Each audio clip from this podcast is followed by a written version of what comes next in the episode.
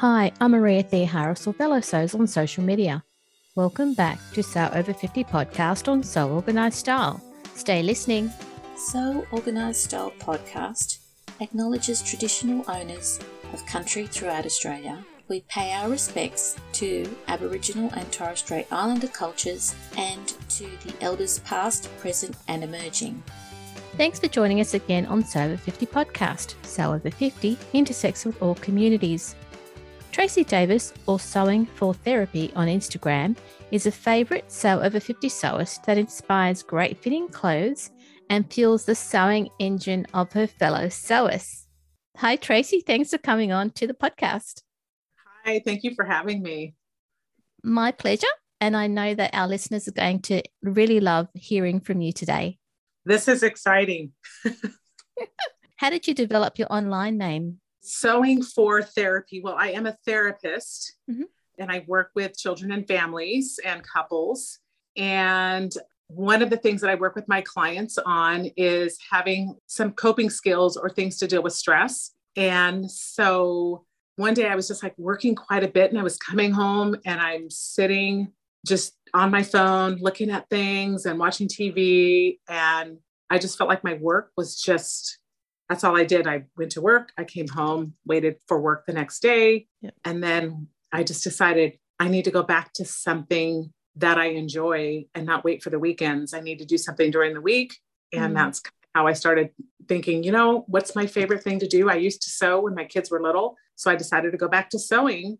And so it was my therapy. Obviously.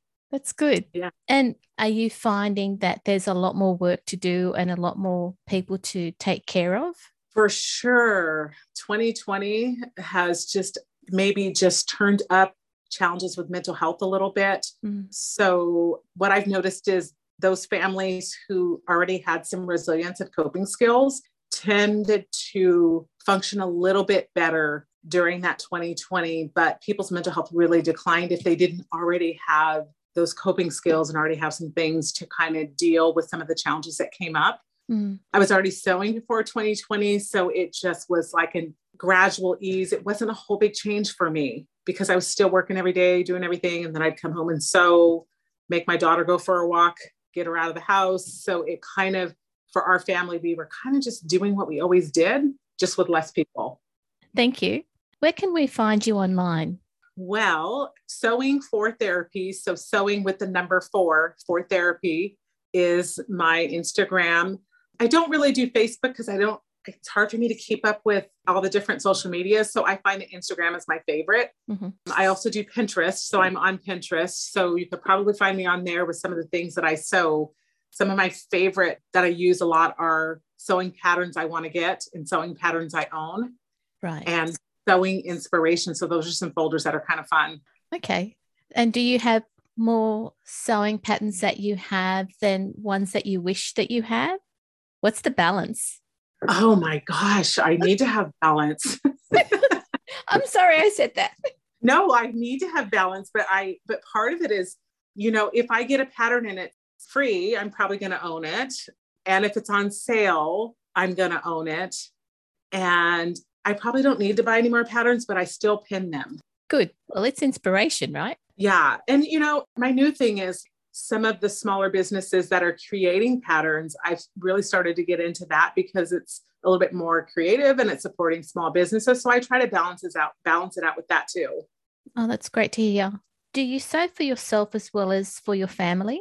Oh, yeah, that's a good question. That's because there's a term that's used in the sewing community, and I don't know if you've heard it, but they call it selfish sewers. Yes, I know that very well. Yeah. And I kind of was like, I don't like the term because I don't think of myself as selfish. Yeah. but, you know, part of it is my kids say, Oh, I really like that, mom. Ooh, she should make that for me. And a lot of times I say, I'll teach you how to make it. But a lot of times I think if you're used to the fast fashion where you just buy things and throw them out the next season, then it's very easy if somebody else makes something for you to do the same thing. I have a little bit more feeling attached to the garments that I make. And for some reason, if I make it, I wear it. But my kids don't really feel that attached to the garments I make. And have they taken up your offer to help them sew it at all? You know, a couple of years ago for Mother's Day, I have five girls and three boys. And so I encourage my five girls for Mother's Day, I want you guys to all get together and we're going to like make a pair of cute little shorts. I already purchased all the fabric that fits your personality. We got together and we did that. They all have potential because they are all very creative. It was hilarious. it was hilarious me teaching a sewing class. But a couple of them, I'm like, you have designer ability, and a couple of them caught on really quick. One of them was like way too slow. But if I had two sewing machines and two sergers, I think we could kind of have a little party. And we could do it again. I like that idea. Yeah. But it was fun. And this year, my goal is to actually do a little making for others. For Christmas, I did sew all of my girls. I don't know if you've heard of shackets. Yes. Yeah. Yeah, they're really popular here in the States, especially in the Pacific Northwest, because it's still cool. You can wear them year round here because we've got rain so much. So they're very popular. And I love the idea of the shacket. I wear mine like all the time. So I made those as Christmas gifts. Oh. And the girls love them. So that's one where my daughter wears it all the time. Is there a particular shacket pattern that you've been focusing on? One of them is a simplicity pattern that is actually a shacket. But the very first one I made, believe it or not, was last year and I just had this thing like, I want to make a long flannel shirt. So I just used like a regular long shirt pattern and made it with flannel. And that was the first one I made. And then the next year they came out with the actual shacket pattern. So it is simplicity brand. So really you were ahead of the pack if you did it a year prior to everyone else making them. I like to think so. I, yeah, I tell my girls, fashion wise, I'm very visionary when they were in middle school, that's like sixth, seventh, and eighth grade. That's an age where they want to kind of look like their friends. And when we would go school shopping, I would say, you need to get that right there because that's going to be in style. And they would go, no, no. And I'd like, nope, that's in style. And pretty much mom is right. And they always say, mom knows. I like to think outside the box a little bit, not so much, but just a little bit. So I am just, I tend to be a little bit ahead in kind of what I see. And I think that's why I need to go to your Pinterest board for sure. Yeah. Yeah, yeah. So I would tell you the trend for right now, I think, is going to be more of the mixing of patterns. That's what I see. My eye is just kind of going towards these designers that are like doing half and halves. Like that looks like a coat, but then it looks like half of another coat. I think that idea, I love that idea because it kind of goes with like repurposing. Like you can take a half of a coat and then sew different. I think that's going to be really in. And our listeners have heard it first from you today. I'm not into style. I love construction, but when I hear it from someone who is passionate about style, I'm all for it. Yeah. Yeah. And you know, a lot of times when I work with my with clients and they're like, I don't really know what I want to do. They don't really kind of have a really good connection to their identity, yep. I always say, like, what did you love as a kid? What did you gravitate towards as a kid? You know, and for me, clearly, Barbie dolls, old fashioned Barbie dolls were big because of you dress them. Mm. Paper dolls, that's how, how old I am when you know, when I talk about paper dolls, paper dolls and playing dress up was my thing. Like I loved to play dress up. So now my husband jokes, laughs at me when we first got married. I would go in my closet and just try things on and turn around, maybe cut something off and remake it. So he calls it playing in my closet. So sometimes I just go and play dress up. Why not? Yeah. That's good advice. What do you love sewing the most? I liked, this is going to sound weird or maybe not. I love sewing things I can finish quickly.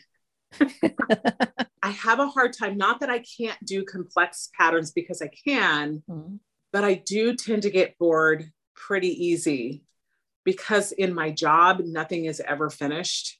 You know, it's like things aren't neatly wrapped up hmm. in the job that I do. It's like, so when I come home, I want to feel like a sense of accomplishment. So I love to sew anything that is easy to complete. Sounds like a really good balance, a life balance. Yeah.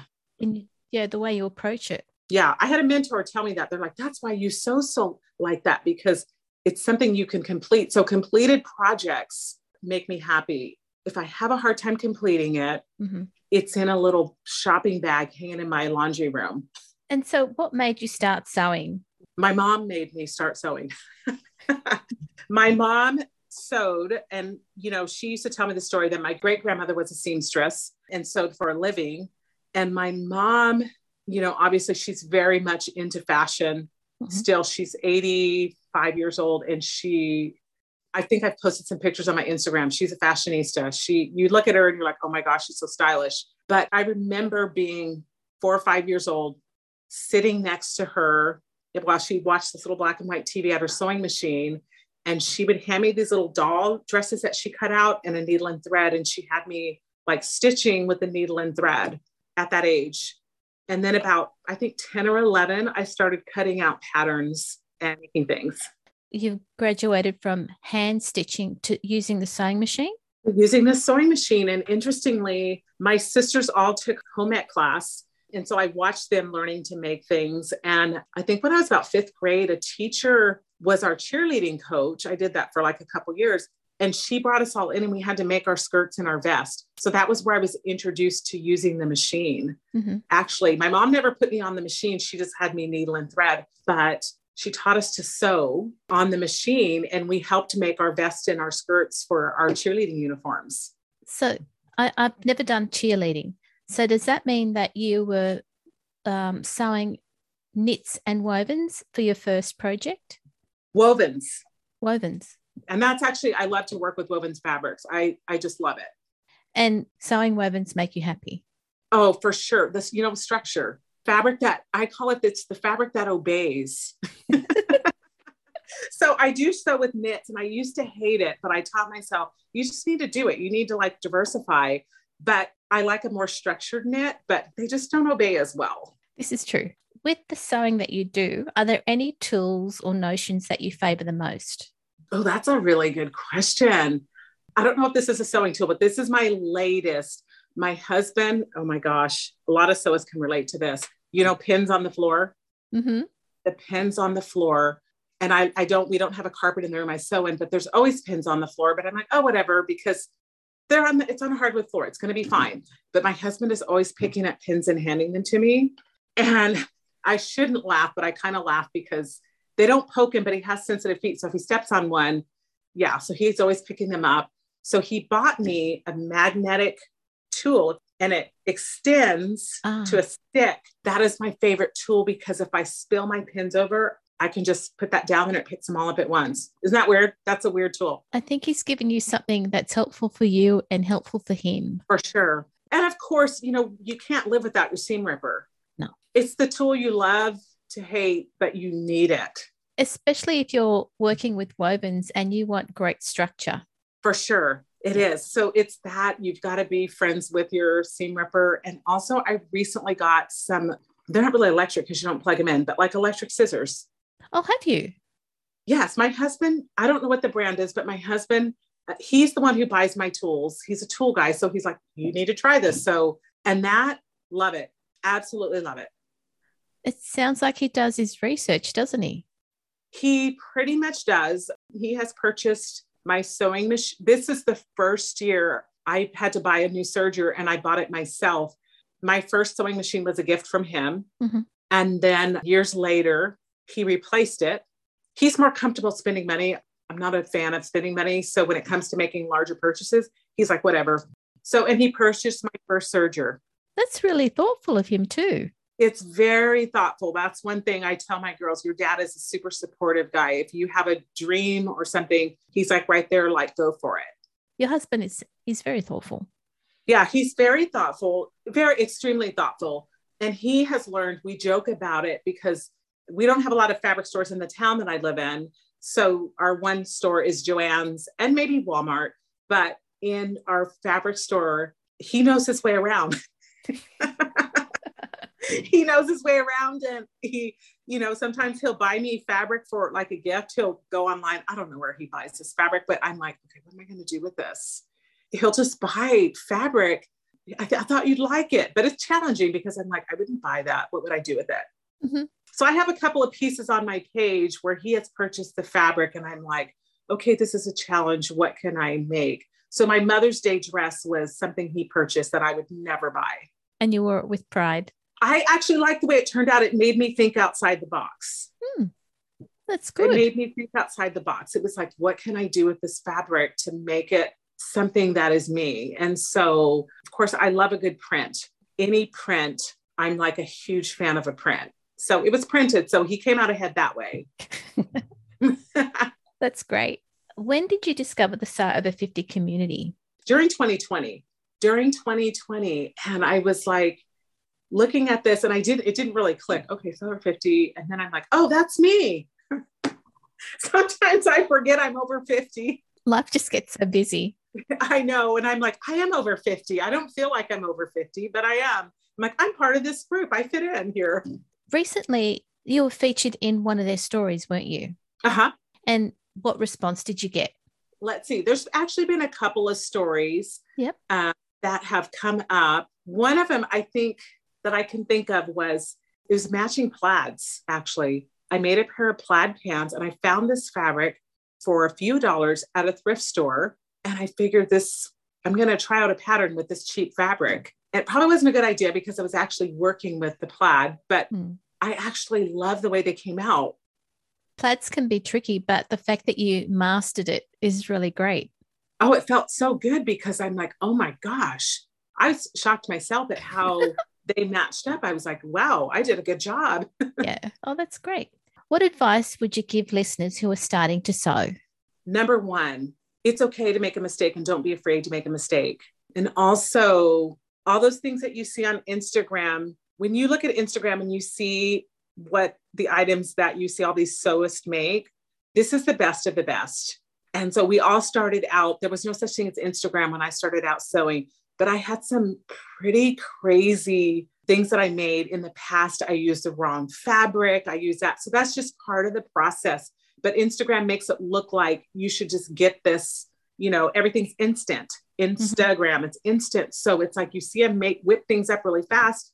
And it's like, why isn't it working that way for me? It's like, because you don't get to view my whole process and my frustration and my seam ripping and all of the thread all over my floor but that's normal. It's part of the process. So it's okay to like make those mistakes and then let yourself be a beginner. And the other thing is, I tend to not follow rules when it comes to fabric, but I think when you're a beginning sewer, if it says use this fabric, until you can learn how fabric works and how patterns work, follow the suggestions of what the patterns are.